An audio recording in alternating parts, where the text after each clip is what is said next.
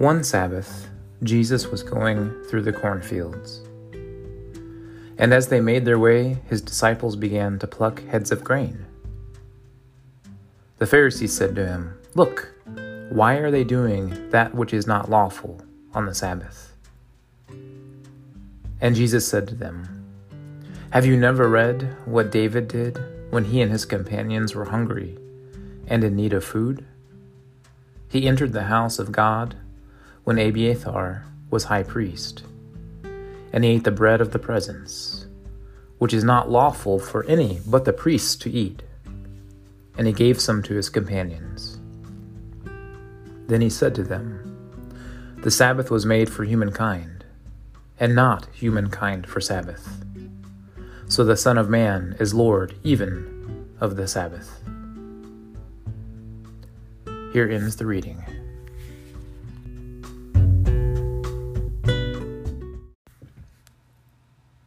The Sabbath was made for humankind, not humankind for the Sabbath. I had the chance to catch up with a dear friend recently. He's an Episcopal priest at the cathedral in Long Island, and he had just gotten back from some time off with his family. We were reflecting on how difficult it is to actually go on vacation, to take time off whenever you are a minister. We ministers often feel like the weight of the world is on our shoulders. And sometimes that feeling of weight is self imposed, and other times that feeling is heaped upon us. But this feeling of weightiness, regardless of its origin, it makes it very difficult to actually step away from our work. Now, before anybody from St. Paul's hears this and panics, I have to say that I have not felt this way at all with this community. During my time off recently, the community actually let me get away and recuperate. And the fact that I was able to get away and not think about anyone from the community while I was gone, even once, is a true testament to this parish's health. And maybe perhaps to my own growth as well. I don't know. Now, it's not as though I don't love and cherish everybody in the parish. It's just that sometimes you just have to detach, to get away for a bit, to get your bearings. And we all need this from time to time, and in our own unique ways. Earlier on in my career, though, I could not detach at all. Even though I had times where I was able to get away from it all physically, I was not able to get away from it all mentally. There was a tremendous amount of weight that was placed upon my shoulders in my previous context. The ministry that had been handed on to me was so fragile that I worried that everything would just crumble in my absence. And more than this, the expectations that were placed upon me by my so called bosses were the furthest thing from what any sensible person would call realistic. But I will readily confess that I certainly didn't help the situation for myself. I had a hard time separating myself from the ministry there, so much so that my first several vacations were essentially ruined. Even though I would find myself on the other side of the country on a trip, my mind simply would not let my heart and my body find the rest they so desperately needed. I found myself obsessing over and worrying about all of the things back home. And because of all my worry, I would return home from my time off far more fatigued than I would have been had I just stayed home. Now, perhaps you've experienced similar seasons of life yourself. It was during this season for me that I learned that there is a way to rest that is not really all that restful. I found myself reflecting on this time of my life a lot this week as I engaged the gospel reading for this morning and this notion of Sabbath that Jesus is presenting in it.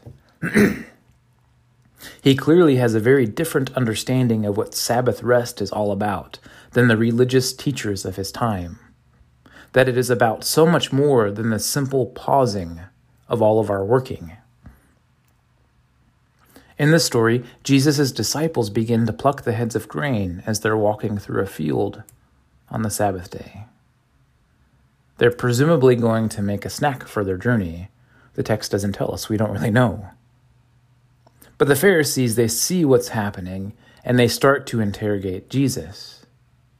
Why are your followers doing that which is unlawful on the Sabbath? And Jesus answers their question by forcing them to recall a story, a story they all would have known. It's the story of the time that David was fleeing from King Saul, and he sought the help of a priest. David asked for food, but the only food that the priest had was the consecrated bread, the bread of the presence. It was the bread that would sit in the temple before the Lord all week. And at the end of the week, the priests, and only the priests, were allowed to eat it. But this particular priest, with David, decided to defy what many would have deemed as lawful in order to give this bread to David and David's men. Now, I would absolutely love to go down the rabbit hole that is this story. Why is it that Jesus counters the Pharisees' question with this particular story? I mean, what does the picking of grain have to do with the eating of the bread of presence? And how are the disciples paralleling David in this story? And how is Jesus paralleling the high priest?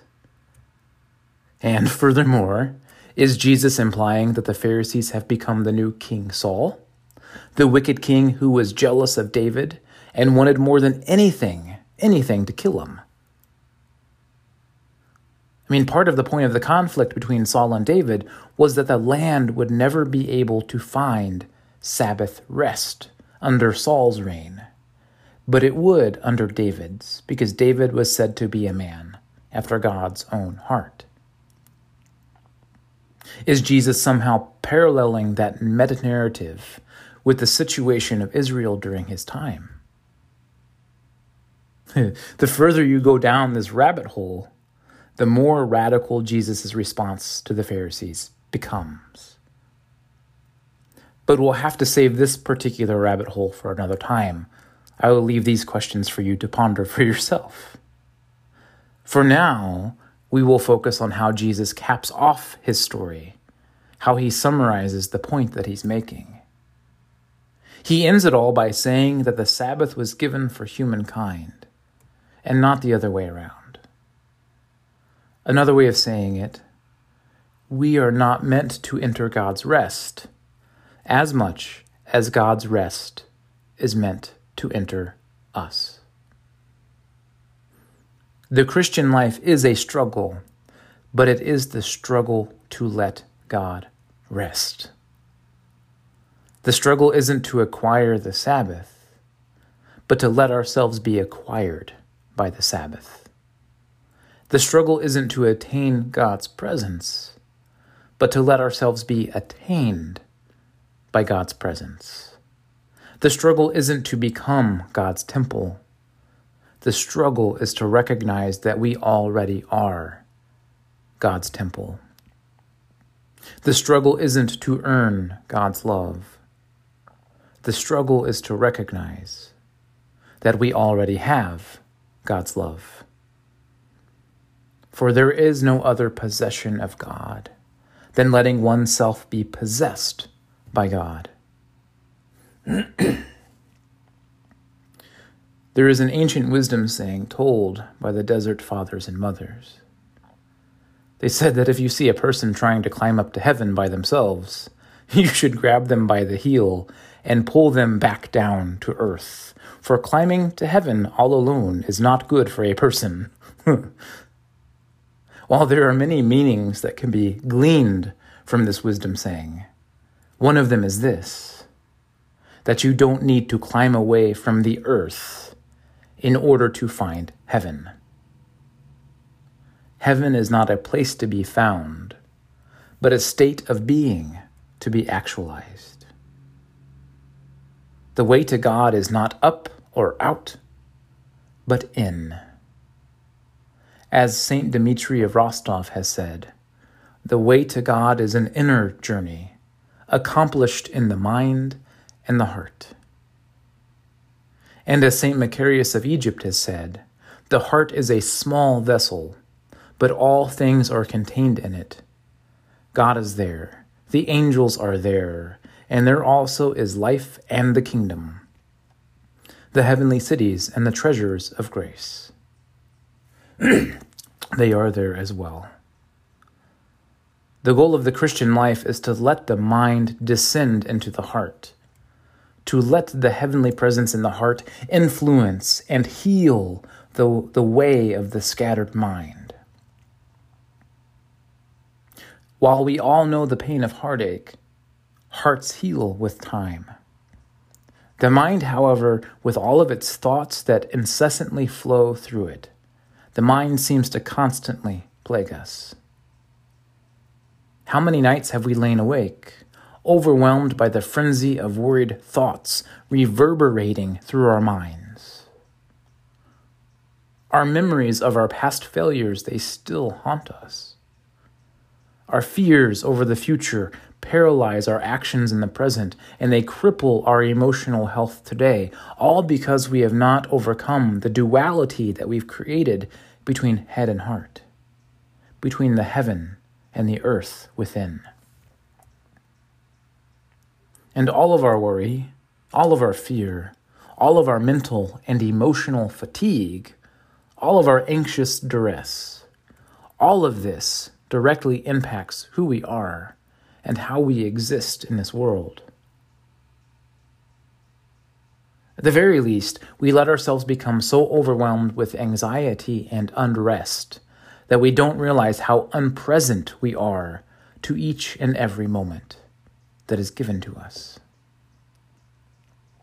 So rather than being fully attentive to our loved ones, or to the beauty of the earth around us, or to God's presence, or to our bodies and their needs. We let the multitude of our concerns carry us off somewhere else, far away in our minds. Our inability to rest makes us less than attentive, less than mindful to everyone and everything around us. But more than this, people who are not at rest in themselves, people who have not yet descended to the hidden treasure of grace within their hearts. They can't help but to perpetuate unrest all around them. If you need proof of that statement, just log on to Facebook for like five seconds and read what people are posting these days, and you will find more proof than you'll ever need. Rather than being a peaceful and grace filled presence in the world, people now are allowing their inner state of unrest to lash out like a tidal wave and sweep over people. Those who have no peace within themselves, they are the Pharisees in our story. Their state of unrest causes them to scrutinize everyone else's actions and they blame others for their own inner turmoil. They blame the problem they are experiencing within themselves on the things that they see outside of themselves. Now, to be clear, this does not mean that problems outside of themselves do not exist. It just means that even if they could create the perfect society, the utopic world they've always dreamed of living in, they would still have no peace. My friends, if we cannot find inner peace in a broken world, we will never find inner peace in a perfect world. This does not mean that we shouldn't strive to make the world a better place. It just means that we should check our motives behind the why of our wanting to make the world a better place. If we are engaged in politics or activism or justice work to fix a broken feeling in ourselves, then we've made the pursuit of justice more about ourselves than those who desperately need their justice to be about something more than our own self interests. My friends, we cannot fix our own inner brokenness by fixing the broken world around us. For true Sabbath rest is never something we create or piece together. It is only something that we can receive and embody. It is one thing to condemn the hellish nature of the world around us. It is another thing entirely to embody the heavenly world within us. It is one thing to rouse unrest in the face of imperfection. It is another thing entirely to reveal what it means to let perfection rest in us. It is one thing to work toward an idea of Sabbath rest for our world. It is another thing entirely to actually be the world's Sabbath rest. For Sabbath exists for humankind, not humankind for Sabbath.